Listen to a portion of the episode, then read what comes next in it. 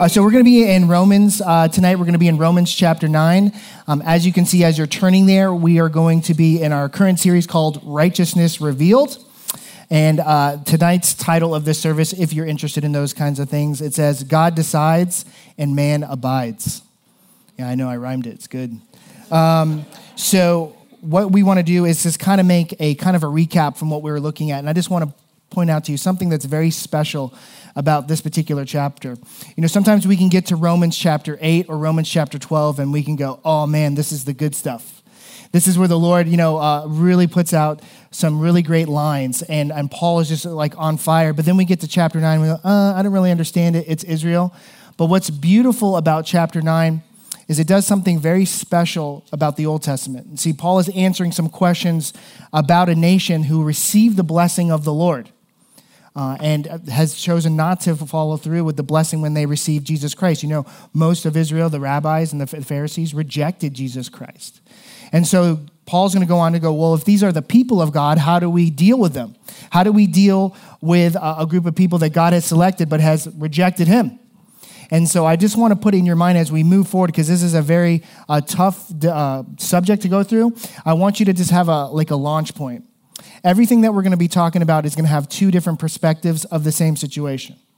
The first perspective is we're going to have is sometimes we can look up from here to heaven and see that we have chosen the Lord.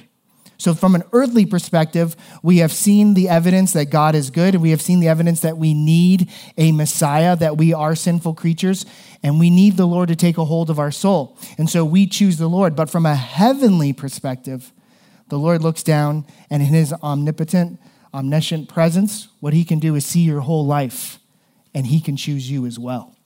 And so that can be a little bit of a difficult concept, thinking about two different people selecting each other at the same time. But as you're going to see, we're going to be walking through this chapter. Paul is very aware of all these questions that might pop up, and he's going to answer them. So if you guys can, just a gentle reminder before we go into Romans chapter 9, I want you to see what Paul is going to be preaching out of. There's a heart that he has for his people and he's in anguish and he's in heartbreak. And I want you to see why he's in anguish and heartbreak. I want you to see what the Lord had spoken to his people when he was walking them, you know, out of Egypt into the promised land. He says in Numbers chapter 6, verses 24 through 26, he said, The Lord bless you and keep you. The Lord make his face to shine upon you and be gracious to you. The Lord lift up his countenance upon you and give you peace. I just want to remind you that as a uh, father over our, our church and over our, our lives, this is the kind of God that had formed the nation of Israel. Just think about no other nation had been formed by the hands of God except for Israel. And this is a nation that would receive all the blessings. Understand that what you're reading right now is a Jewish book. Most of the authors in here are Jews. Jesus Christ was a Jew uh, he would be carrying on in a lot of Hebrew traditions, correct? But out of that, there would be a people that we would receive all the blessings and kindness and joy and the promises of the Lord. And the starting point that he chose was specifically Israel. But not everybody inside of Israel would receive all of the blessings that God would pour out, would they? No, you think about it, how many disciples did Jesus call? He called 12 disciples to walk with him, but he didn't call the whole nation. There was certain people that God would call and they would respond. He would call them by name and they would respond. But then there was other people. Think of the rich young ruler, right? He was, oh, Jesus, I love you. I love your sermons. Everything about you is great. And he said, I want to I wanna be with you. I want to follow you. And Jesus saw that there was an issue with the man. He said, I, I think I can perceive inside of you that you are locked up in, in wealth. You're locked up in tangible things. And so he said to him, Why don't you sell all your stuff and follow me? And God's not asking us to be poor, but he saw who the guy's real God was. It was his stuff. And the man wouldn't do it. So, did everybody receive the blessing? No. So, you can see that there is a heartache inside of Paul to say, Here we are, the nation of Israel. We are the nation that God has chosen. We have received all the blessings. We have received the word. We've received the prophets. And yet we have people that reject, and that broke his heart. I want you to hear that voice that comes out of that blessing. Look at verse 9, I uh, start chapter 9, verse 1. He says, I speak the truth in Christ. I'm not lying. My conscience confirms it is through the Holy Spirit. I have great sorrow and unceasing anguish in my heart. For I could wish that I myself were cursed and cut off from Christ for the sake of my people, those of my own race, the people of Israel. So Paul opens this chapter, like I said, with absolute heartbreak, and he had a heartbreak over his countrymen. He loved his land, he loved his people. And you see, you got to understand, Paul came from a, uh, prestigious position of being a Pharisee. His father was a Pharisee. He lived like a Jew. He, some people would say he was the ultimate Jew, right? And he celebrated everything that was good about Judaism. And somebody would put it even in these particular words if you love your country, you love your religion, some would say he was a true patriot. And this is what sent him into anguish. But I want you to see how he was in anguish. It was the God of Israel that had sent the Savior to Israel, and they had rejected him. Look at Paul's reaction. He didn't condemn them. Look at the end of verse 3 and going into 4. For I wish that I myself were cursed and cut off from Christ for the sake of my people, those of my own race, the people of Israel. It's a very shocking statement to me. Um, you know, sometimes I could just be in the parking lot of Winn Dixie. And if somebody parks in my parking spot, I'm like, who's this guy? Who does he think he is? Does he know I parked there? I mean, quickly, my love for people can go uh, with, the, the, minor inconvenience, right? But look at Paul. Look at what he's saying. He's saying, I have such a heart. I share the heart. Really, what he's saying is, I share the heart of Jesus Christ, Messiah. I don't want to see my people fall by the wayside. I don't want to see my people in hell. I don't care about their selfish reasons. I don't care about what they think that they know. If it was up to me, I would be cut off from the Lord. And we know that that challenges our very notion of grace, right? Because it was Jesus Christ who did that. But think about inside of this Paul could never actually lay down his life for the people of Israel. Only Jesus could do that. So it would never come to that. But what he was saying is, I would trade positions with them if it would mean that they would reach salvation. And I just was challenged by that because it was such a posture of love to lay down your life for somebody that rejects Jesus Christ. The Jesus Christ that you love. How about somebody that is condemned? How about rejecting, or how about laying down your life for somebody who makes you feel very uncomfortable? As a Christian, maybe as an American, maybe just as a person driving around Winn Dixie parking lot. This is you looking at and saying, you know what? Maybe I have to challenge myself of what it means to be a true lover of my brethren in this position of grace, but a place of grace that is built out of compassion. Look at the continuation in verse 4. It says, Theirs is the adoption to sonship. Paul's going to lay out the case of who Israel is.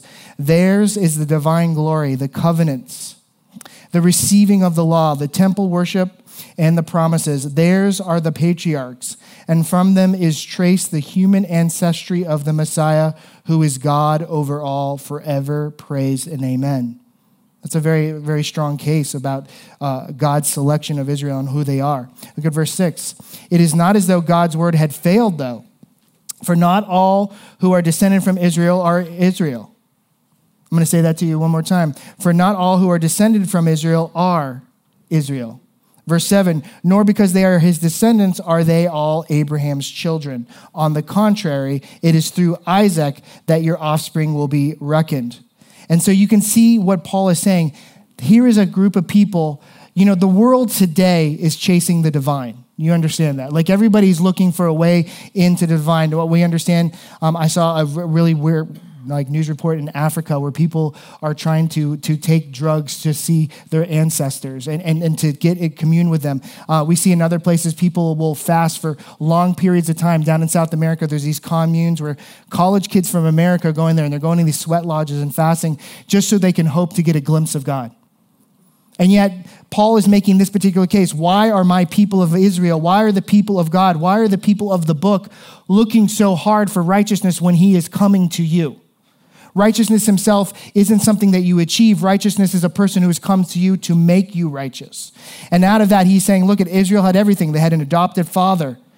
No other nation had the word of God except for Israel. No other nation had the prophets and the patriarchs, the law, the covenants, the promises. The temple of God of the Old Testament was in Israel. And so they saw the glory of God in a way that no other nation did, right?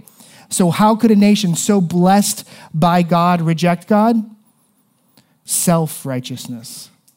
When we move Jesus out of the center of our life and move ourselves into the center of our lives, things quickly become out of whack. And then you know who becomes Lord over all? We do.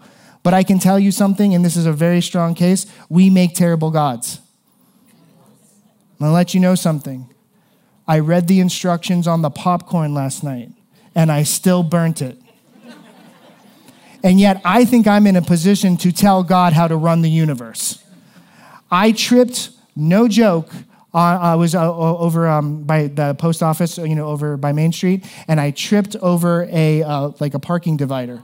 I saw it coming. It's painted yellow, and I tripped. And you know when I was tripped, I was in the middle of a prayer telling God what I think He should do for my in my life, and I just picture God going, "Well, you know, I, at least I didn't trip over a parking divider." I saw that coming. You don't see anything coming, Joey. Will you let me lead? And I say, Yes, Lord, because I have to move out of self righteousness, I have to move into God righteousness. And just to think about this, just because you were born into Christianity, you could say this way there's nobody actually born in Christianity, but if just because you come to church doesn't make you the church. If you're born in a Christian household doesn't make you Christian. Just because you are near the blessing doesn't mean you received the blessing. And Paul is insisting this over and over again. He's saying being near the Lord is not the same as loving the Lord. You can't just know about God, God has to be your Lord and Master. That means Lord and Master over everything. That means He's in control of your very life, your soul, your being, and everything that comes along with it. And then out of that, you receive the blessing. And the blessing isn't all the stuff, the blessing is Him. There's a throne in your heart, and only one of two people can sit on it. Either it's you or God. And that is the issue that is at hand here. Look at verse 8. We're going to continue that. It says, In other words, it is not the children by physical descent who are God's children, but it is the children of the promise who are regarded as Abraham's offspring. For this is how the promise was stated At the appointed time, I will return, and Sarah will have a son. Not only that, but Rebekah's children were conceived at the same time by our father Isaac. Yet, before the twins were born or had anything good or bad, in order that God's purpose in election might stand, not by works, but by him who calls, she was told, The older will serve the younger. Just as it is written, Jacob I loved, but Esau I hated.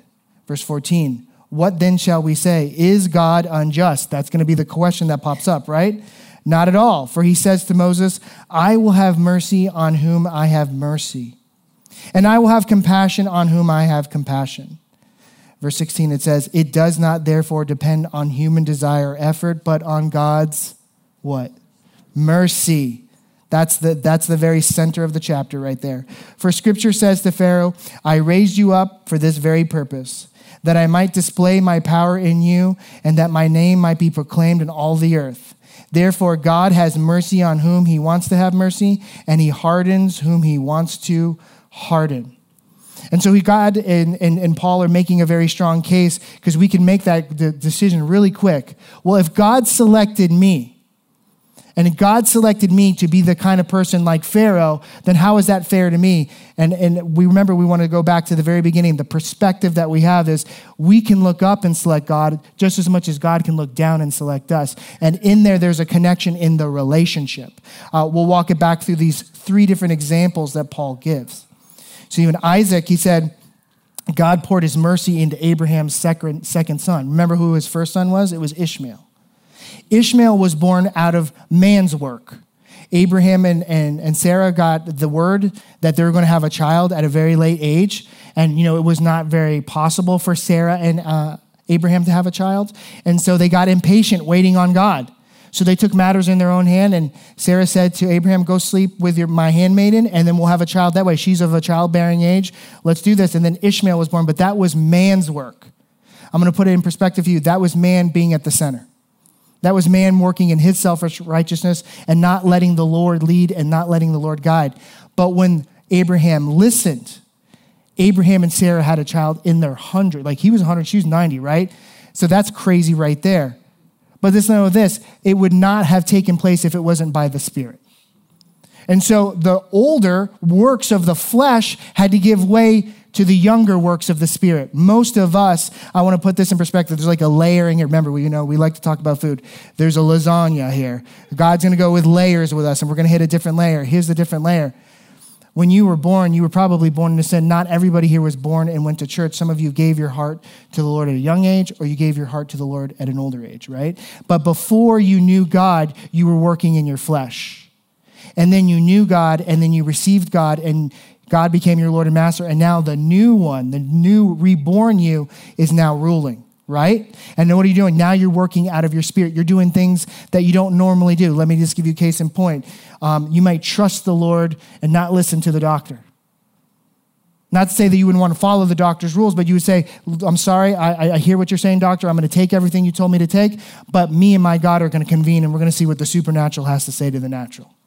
Or you could say, you know what? Um, the Bible says that I probably should tithe, so I'm going to go ahead and tithe. And so I'm going to watch what the Spirit does with my 90% as I give 10% to the Lord versus what I could do with 100%. Because out of that, there's an overflow when I am obedient to the Lord and I enter into His will and I enter into obedience and follow Him. He does some things when I step out in faith. And so, what he's saying right here in this particular place is that we used to be a person of the flesh, and now, as a person of the promise, we are now moving into the Spirit. And how do we know that we're moving the Spirit? Because we had to receive Jesus Christ in the Spirit. First time, by mercy. None of us have earned our way to heaven. None of us have knocked on the door of heaven and said, Have you seen how good I've been doing at church? Have you seen my giving statement? Have you seen on how many mission trips? No, no, none of us. What we're going to say is, Have you seen what the Lord has done in my life?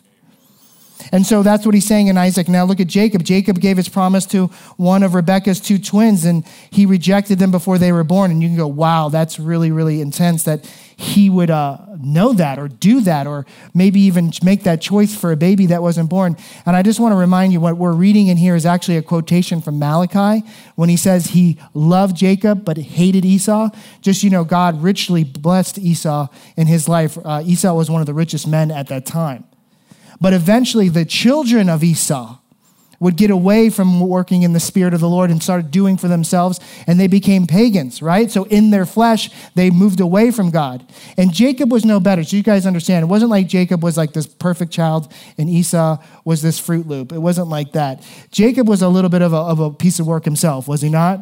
His name even meant deceiver. All he did is go around and deceive people. And it wasn't until he received God's mercy that he got his name changed to Israel, which means God's blessed one. And God made a covenant with him inside of compassion and mercy, not because Jacob had anything great in him. The selection came this way God selected Jacob, Jacob selected God. And it all took place in a thing called mercy, because Jacob could have got what he deserved, but he didn't. He got mercy instead. And then he became Israel because he received the blessing. And so you could see how the Lord could look at you and He can make this advance. Now, let's move to Pharaoh, which is a totally different example, right? Do you remember um, when we were doing through the book of Exodus? Several times God and Moses came to Pharaoh after laying out the plagues and gave him many off ramps to make the right decision, right? And Pharaoh just kept going. About five separate times, Pharaoh just kept, nope, nope, the people of Israel stay here. These are my slaves. And God would hit him with another plague, right? And Moses would come back and go, How about now? How about now? A lot of times would be, you know, five times, and we go, Man, I really hope that the Lord is very, very gentle with me. I would say about five times getting hit in the face with plagues is a lot of good times. But if you are the people of Israel and you are stuck in captivity, you might be looking at your watch and looking to heavens like, Can we speed this thing up? We've been in captivity long enough. So you can see that the Lord is working in Pharaoh's life. He gave him many chances. He was very slow, he was very gentle with Pharaoh, but Pharaoh hardened his heart. So what did the Lord do? He went ahead and completely petrified it, but not before giving him a chance. And that's what he's saying here is I raised Pharaoh up to be. Look what he says here. I raised, a, I raised Pharaoh up for this very purpose, that I might display my power in you and that my name might be proclaimed in all the earth. What was the purpose of Pharaoh having a hard heart? Well, initially it was his own pride, it was his own self righteousness. But in the end, God used that pride and that self righteousness to exemplify look, nobody can withstand me. Not one and I will keep, take back the children of Israel because I've called them by name. And so it's just as much as I force my power onto you, Pharaoh. I force my, my love and, and, kindness onto the people of Israel, and I march them to the promised land. So no one can snatch you out of the hand of God. That's how we have that confidence in our life, do we not? Because we could look at Pharaoh, we could look at Satan and go, no one can snatch us out of the hand of the Lord. For his power is as great as his love, and because his love is so great, he will never let us go. And so that way, we don't have confidence in ourselves. Who do we have confidence in? Jesus Christ. Continuing on in verse 19, he says, One of you will say to me, Look, I love, I love Paul. Before you can even challenge him, he's writing in the letter. Before you email me back, guys, let me answer what you're going to say. He says, Then why does God still blame us? For who is able to resist his will? But who are you, a human being, to talk back to God? End of story, right? Shall what is formed say to the one who formed it, Why did you make me like this? Does not the potter have the right to make out of the same lump of clay some pottery for special purposes and some for common uses? Verse 22 What if God, although choosing to show his wrath and make his power known, bore with a great patience the objects of his wrath, prepared for destruction? What if he did this to make the riches of his glory known to the objects of his mercy, whom he prepared in advance the glory? Even us, whom he called, not only from the Jews, but also from the Gentiles. So Paul is so keenly perceptive and aware of what's going to pop up in your head. Well, maybe I'm evil because God made me that way. You know, that's, that's, a, that's, a, that's a, a strong question. Maybe that person's so great because God made them that way. But that's not actually the thing that God would actually be participating in this. He's like, you still have free will. You still have an ability to make a choice. You still have the evidence that God is good. And I will let you know, none of that, uh, all of that can be true, but you not receive it. And I'm going to put it in perspective for you. Um, when I was dating Jackie, my beautiful wife, and I would say, I have a lot of evidence that this woman is going to be a great wife. Strong evidence that she's going to be amazing but I don't actually live it out. I don't actually receive it until I become her husband. So that means I have to take a step towards her in covenant and then receive the covenant. And then I will let you know something. Just back it up with a Bible verse. Jackie did more than I could possibly imagine. So the, the, the evidence was there, and then she blew it out of the water, right? She just completely did a home run. And that's just as a person that she is. Imagine God the depths of God. This is where we move in our life. God is selecting you, God is calling you by name. And you have to understand that when He calls you by name, He is working on you. So you cannot say to God, Your judgment is off. I am a broken piece of pottery. He'd be like, I know that. That's why I sent Jesus. Hello, are you paying attention? I'm here to do the restoration, I'm here to do the repair.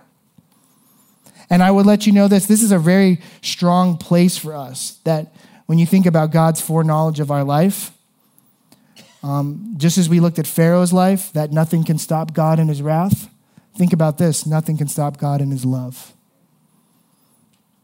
Understand this today that if you're dealing with a lot and you don't feel like a very good Christian, understand that Jesus Christ is dealing with today, tomorrow, and forever.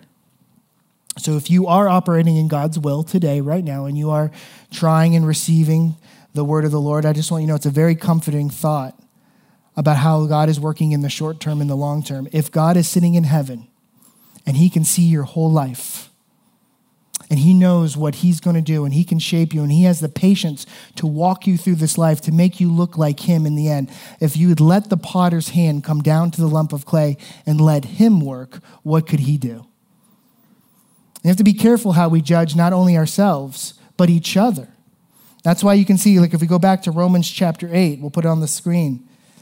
Look at this verse that was laid out for us eh, before we even got to chapter 9. It says, And we know that for those who love God, all things work together for good, for those who are called according to his purpose. For those whom he foreknew, he predestined to be conformed to the image of Son, in order that he might be the firstborn among many brothers. Um, I'm just going to stop here real quick before we go a little bit further in this verse, and I want you to see what this could look like in a person's life. Um, me, myself, um, you guys know some of my testimony. Um, my parents got a divorce. Uh, we got the news on Christmas Eve when I was 16 years old. What a, what a Christmas gift, right? Uh, they're getting a divorce. Like, you couldn't have waited like a week or something. And so we got that Christmas gift, and then I went into a tailspin, and you guys know I gave my life over to drugs and bad living. And I did a number on myself and I almost died about twice. Right? I lost my breath, I was turning blue, and I heard the Lord call me out of that. He said, I didn't make you for this. And I didn't restore you and redeem you for this. Come follow me. And I did. But I want you to understand something. I can look at that moment and go, why did God let this bad thing happen to my life? And why did God allow me to be weak enough to take these drugs? I started throwing everything at God, right? And none of it became very clear that God works all things together for good. God did not want me to choose that lifestyle. But let me show you what the Lord did with his hands on the potter's wheel and the lump of clay.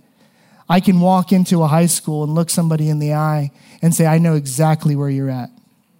And I can tell you what kind of emptiness that you have in your heart, and I know how you're trying to medicate it, and it won't work. There's only one solution, there's only one cure, and his name is Jesus Christ. And he has mercy on your soul, and he loves you, and he didn't come into this world to condemn you, so drop everything and run to the one who's pursuing you. And he is calling you by name, and they go, How do I know? I'm telling you right now. I'm telling you, I'm the message. Look, if we look at the beginning of that verse, go to our second slide here. It says, Look where it says, and we know that for those who love God, all things work together for good, for those who are called according to his purpose. So you have to understand where you are looking. You might be on earth looking up, and you may not see what heaven sees. And so the Lord is looking down at you and going, I cannot wait. I don't know if the Lord does this. I don't know if he gets like all excited and goes, I cannot wait to release you into a ministry when I'm done with you, right? But you have to understand that you've been called to a purpose. But look at the next part. For those whom he foreknew, he predestined to be conformed to the image of his son. I was trying to commit slow suicide with drugs. And Jesus was like, hold up, don't, no, let's not go there. I got another job for you. I got something different from you. I'm going to turn you into the billboard of all of my mercy and hope. How could you even do that, Jesus? Look at me, I'm a wreck. And he goes, Exactly. When they see you, they're only going to see me. Because I'm going to be the part of rescue. I'm going to be the part of hope. And when people look at you and they go, Well, yeah, if he could take care of that guy, he could definitely take care of me. I mean, this is going to be a no brainer. So we have to also be careful when we're doing this how we judge other people. And this is the quick switch that we can do. Think about Paul. Who was Paul before? He was Saul. You could have been in Israel at that time and they're like, there's no way. There's no way. Jesus is going to have to kill this guy. And Jesus is like, no way. When I get a hold of him, I'm going to change not only Israel, I'm not going to only change the Mediterranean. We're sitting here 2,000 years later reading the book, praising the name of Jesus Christ because of the work that God did in Paul's life. And that's what he's doing. He's specifically transforming all of us, and we have to let the potter's hand come down and reach us. But we have to step forward into that covenant and we have to receive. And if you don't think that you're good enough, that's why he uses the word mercy. I love you for the word mercy. I give you what you don't deserve, which is grace, and I don't give you what you do deserve. You do, do deserve hell, but I gave it to Jesus on the cross, and I give you heaven instead. That should give us of the utmost confidence that the relationship is doing one thing and one thing alone, pulling us towards his love. That's it. That's it. And so we have to be very careful when we judge others because we need to be start judging people on this particular way. We're coming from a position of mercy and compassion. We need to look at other people in a position of mercy and compassion because you could be judging the person that God is calling for his purposes. And you miss the point. That's why he says in verse 25, look at this. I will call them my people who are not my people, and I will call her my loved one who is not my loved one. And in the very place where it was said to them, You are not my people, there they will be called children of the living God. Can you look around the world today and go, Those are definitely not God's people? Can you imagine God nudging you as you're sitting there and go, Oh, look at those guys. They're so weird. So, oh, I'd never invite them over for dinner.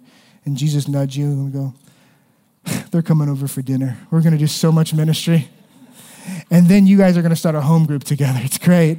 And you're like, what? Are you, what are you talking about? The people that you are not your loved ones? And he's like, yeah, I'm going to call them children of God. And when they hear the voice, they're going to come.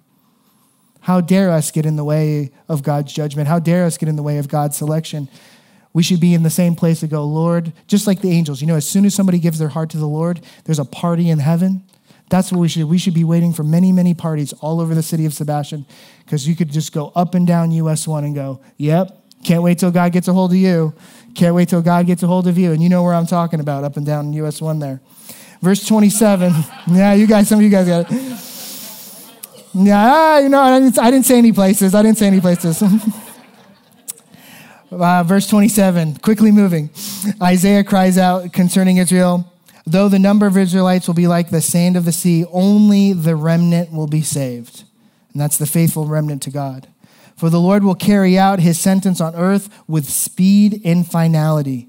It is just as Isaiah had previously said Unless the Lord Almighty had left us descendants, we would have become like Sodom and we would have been like Gomorrah. You know, every single person is here standing, um, regardless of your past, regardless of your situation, because God hasn't given up on you. If God abandons us, if God leaves us, we are just like Sodom and Gomorrah, and yet still we are here. It reminds me of Psalms 86:15. I love how this verse lays it out. This is a David. Now, you know, David, even though he was the apple of God's eye, he had some sin in his life. Look at how he writes this. But you, Lord, are compassionate and a gracious God, slow to anger, abounding love and faithfulness. I think about Jesus Christ being rejected by Pharisees on the cross, and yet he still died for them. Still died for them. Look at verse 30. What then shall we say? That the Gentiles who did not pursue righteousness have obtained it, a righteousness that is by faith. But the people of Israel who pursued the law as the way of righteousness have not attained their goal. Why not? Because they pursued it not by faith, but as if by works and they stumbled over the stumbling stone. As it is written, See, I lay in Zion a stone that causes people to stumble, and a rock that makes them fall, and the one who believes in him will never be put to shame. And so Paul has done a great job of quoting two Jewish people, the book of Isaiah and the book of Hosea, right? And he said, God is going to call the Gentiles. God came to save everybody in the world. That's the entire Old Testament. It will come through the nation of Israel. But the reason why nation of Israel has failed is because they stopped preaching the light of God. They had become a closed off people. They become an isolated people. And they became isolated because they became self righteous. So they saw the world not with merciful eyes and not with the compassion that we would see on the cross. They saw the world as this blessing is for me. But Christians, we should not be a dam that backs up all the blessings of the Lord. We should be an infinite fountain that the Lord pours into us, and we burst out of this room, and the blessings flow out into the world, and that everybody that lacks and everybody that needs goes, Can I have a little bit of what you're having? Go, you can have a lot. His name is Jesus, and he's forever. And that is what he's pursuing right here. He's saying there's a lesson to be learned here. The Jews had been gifted God's righteousness, and they missed it. They missed it. You know how many times in the book of Isaiah people were in church, meaning they were in the temple? The worship was going, the sacrifices were going, everybody's doing a good word, everybody's happy, and God says, I don't want any of it because your heart isn't in it. You've, you've lost me. You've come here to do a performance. You know, I think about this one moment. Um, I used to uh, mow just the front lawn for a while. Are you guys laughing? it's like it was a quick laugh. Uh, I did a, mow in the front lawn because I was tired of my two neighbors coming and going, and so I mowed the front lawn, but I didn't mow the back lawn because nobody saw back there. But yet, that was the place where all the calamity was. Because I'm going to let you know something. As I let it overgrow, it got all up into my air conditioning unit. Snakes were back there. Everything was crazy. When I finally mowed it, it was a work. It was a work. And then I saw my neighbor who always looked at my front lawn on his back porch. And I finally saw him like this. And I was like, so he knew anyways. He knew anyways. You see, we can't come into church and think that we're doing a good job because we put on a good show because the front lawn looks good. Jesus is concerned with the whole house. The whole house is his, and the whole house is claimed by him. Think about this. God has you twice over. I just we spoke on this in our midweek Bible study. First, he created you. And then you ran away from him and you were lost and you were a prodigal, and then he redeemed you. So twice over, he has claimed you. And as his claim, he goes, You know what? I don't want this to be an overrun lawn. I want this to be a place fit for a king. And then I want people to see that because it's fit for a king, that they would come here and want to be at the audience of the king. Is your heart the throne room of a king, and are people ready to receive Jesus Christ from the outpour of your heart because Jesus Christ is ruling and reigning there? That's what an obedience has to look like. Obedience has to be not a particular thing that we show God and we go, like, my righteousness, my righteousness comes from me. No, we say, my righteousness comes from Christ. We don't get to heaven because, look what I did. We get to heaven because, look what Jesus did. When we get to heaven, we get to the gates. I don't even know if it works like this. It's not going to be a situation, but no one's going to be like, Can I see your Calvary Chapel card? Can I see your voter registration card? Ooh. Uh, can, I, can I see what kind of TV shows you watch? No, he's going to say, Did you know my son? And was, did you love him? That's why in Ephesians chapter 2, verses 8 through 9, it says this For by grace you have been saved through faith. And this is not your own doing, it is a gift of God. That's a free gift to you. And not a result of work so that nobody can boast. Do you know there's going to be one thing that we shout in heaven, and it'll be like we did worship today? It's all because of you. Not one person is going to take a moment of pride. Let's think about that. All my failure on earth will be left because I'll be standing in the victory of Jesus Christ in heaven. And as we close, I want to put one last verse up here. It says, 1 John 4 7. This is what John reminds us Beloved, let us love one another, for love is from God. And whoever love has been born of God and knows God. If you are in this room today and you were born again, you were born again because of love, compassion, and mercy. Does the world know you as that? Does the world know the church is that? Not all the time. I'm just going to remind us as a recap before we're going to take a special moment and we're going to pray together. That Paul was a great, a great man, but his greatness came from the Lord. And he loved his people, he loved his country, and he was heartbroken to know that they had turned their back on God. The very God that blessed them, right? He was very heartbroken that they would pursue self righteousness over God righteousness. But think about how Paul responded. His response was, and I love how he says it here, it's very challenging to me. But he takes on the heart of his Savior, doesn't he? He said, I would become cursed if it meant your righteousness. That's a very challenging place of mercy and compassion. I'm going to be honest with you, I, I struggle with that. But I know what God did for me on the cross, and so I move my heart into that position and I begin to pray like that. And we think about this why did Christ come down to this world? Love and compassion. That's it. That's it. If we love Christ, and Christ loves us, then understand that we are a people of compassion. We are saved by compassion, and we are compelled by compassion. And we are the children of God's mercy. So, we're going to do something very special tonight in preparation for National uh, Day of Prayer tomorrow. We're going to do something just like Paul. We're going to pray like Christians who love our country and want God to bless our country, not just the people that make us feel comfortable, but also the people that make us feel uncomfortable. We're going to intercede for everybody tonight. And so, what I'm going to do is I'm going to ask Pastor Ryan to come up, and he's going to do a special prayer for us tonight, and he's going to pray um, over our country. We're going to have two other people come up today. But as he's praying, would you do the same? There's people that God has put on your heart, there's people that you have struggled with. Would you just start praying with us together as we pray for all the people that Jesus Christ has on his heart? Let's bow our heads and pray together. Father, we come to you tonight to pray for our country, to pray for our government and our leaders. What we pray for is that you become the center of all our decisions and you become the focus of all of our goals. As our leaders make decisions about policy and, and the laws that will govern this nation, we ask that you grant them a loving, forgiving, just, and charitable heart. Help them see your plans in all they do. We asked you to give each one of our elected leaders the wisdom to make the right choices, not for a political party, but for us as a nation.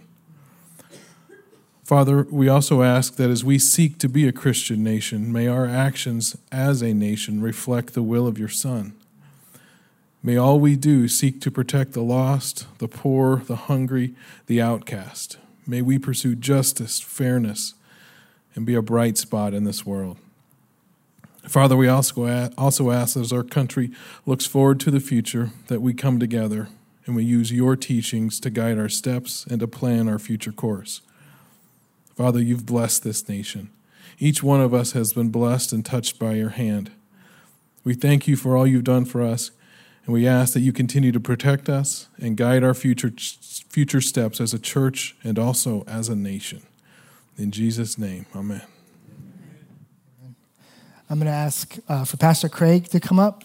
Um, just remember, this isn't Pastor Ryan's church or Pastor Craig's church, this is your church. And so we're going to participate in this prayer together.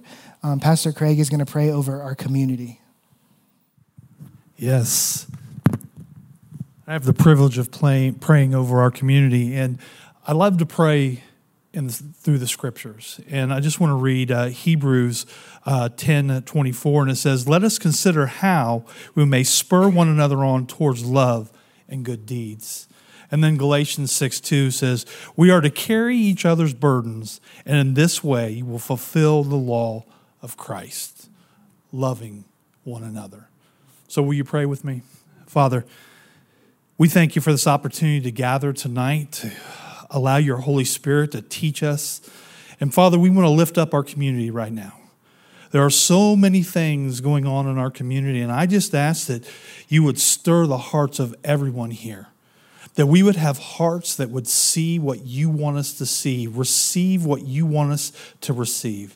Father, we lift up our schools, our administrators in our schools. We lift up our first responders. We lift up our elected officials, Father.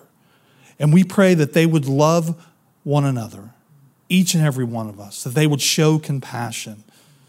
That if there are any crooked paths that they need to be straightened, Father, that you would go before them. We come before you praying in expectation of the mountains that you will move. We pray these mountain moving prayers because you're the only one that can move those mountains. We come before you as your children, crying out, and we know that you hear each and every one of us. So, Father, I pray for unity within our community for each and every person, that they would love their neighbors as themselves, that they would love you above all things, Father. And that we would keep our eyes focused on you and above the circumstances that happen within our community, that the only thing we see is Christ and His love. And that we are compassionate people with the Holy Spirit flowing through us like a river, a flowing river so that people would want to take a drink of that flowing, freshing water. And Father, may we continue to be that beacon on the hill, that people would see that light shining bright, and they would ask the question, What is it? And we would have the answer it's Jesus Christ. So, Father, we lift up our community and ask your blessings be with them. Everything that goes on here is in your hands and we commit it to you and we pray in expectation of what you will do. And we ask that you would help us to be more aware of your presence each and every day. We love you and praise you. In Jesus' name we pray. Amen. All right, and so finally, we're going to pray um, for the church, and not just this particular church, but all the churches. We've seen revival breaking out in certain places, and Lord, we just want to pray that you know revival breaks out. So I'm going to ask Miss Janet to come up, and she's going to pray um, a good word over our church. Please join Miss Janet and the rest of us as we pray over the church. We got lots of Bibles up here. Must be a church. uh, Ephesians 4, verse 15. But speaking the truth in love in all things, both our speech and our lives expressing his truth, let us grow up in all things into him following his example, who is the head Christ. From him, the whole body, the church, in all its various parts, joined and knitted firmly together by what every joint supplies, when each part is working properly, causes the body to grow and mature, building itself up in unselfish love. May I just indulge me for a minute so I can just tell you a little story? there was a, an older lady many years ago before the advent of internet. Her only uh, contribution to the church that she told me that she had was that every day she would go into her room and she would open up her newspaper and she would pray for everything. And she was apologizing for doing that. I said, Oh my gosh, you're probably the most important person in the church. you're actually praying. So, my heart is that all of you understand that even if your only job is to get in front of your phone or your tablet or your newspaper if you're old school and pray. These are all your neighbors. These are who we're going to be spending eternity with. Yes. So we want to lift up the body of the Lord today. We are his bride. And we need to examine our hearts to see if we are his bride. So, if you don't mind, today, tomorrow, the next day, and every day for the rest of your life, commit like this lady to pray. Pray for his body, it's important. Mighty Jesus, Lord Father, we just come to you. We pray in Jesus' name. We ask you, O oh Lord, to glorify your church, to glorify your name, to glorify the name of your Son. Father in heaven, I ask that you would help us to be the bride of Christ, that here in this place, as we each examine our hearts, as we move forward in love and compassion, not only for the people who are in this church, for, but for the body of Christ at large in Sebastian and in Indian River County and in Brevard County and in the state of Florida. Father, I ask that we will look and see people all around that are hurting and need help. Father, help us to see them through your eyes. Ask us, O oh Lord, to, to take on assignments, Lord, to help others. We want to be your church. We want to be those who love you, those who want to know your way, who want to know your heart, who grieve at the things that grieves you, and who hate sin, Lord, like you do. We want to walk in your way. We want to be a holy people, O oh Lord, that walk after your heart. Touch our hearts, O oh Lord.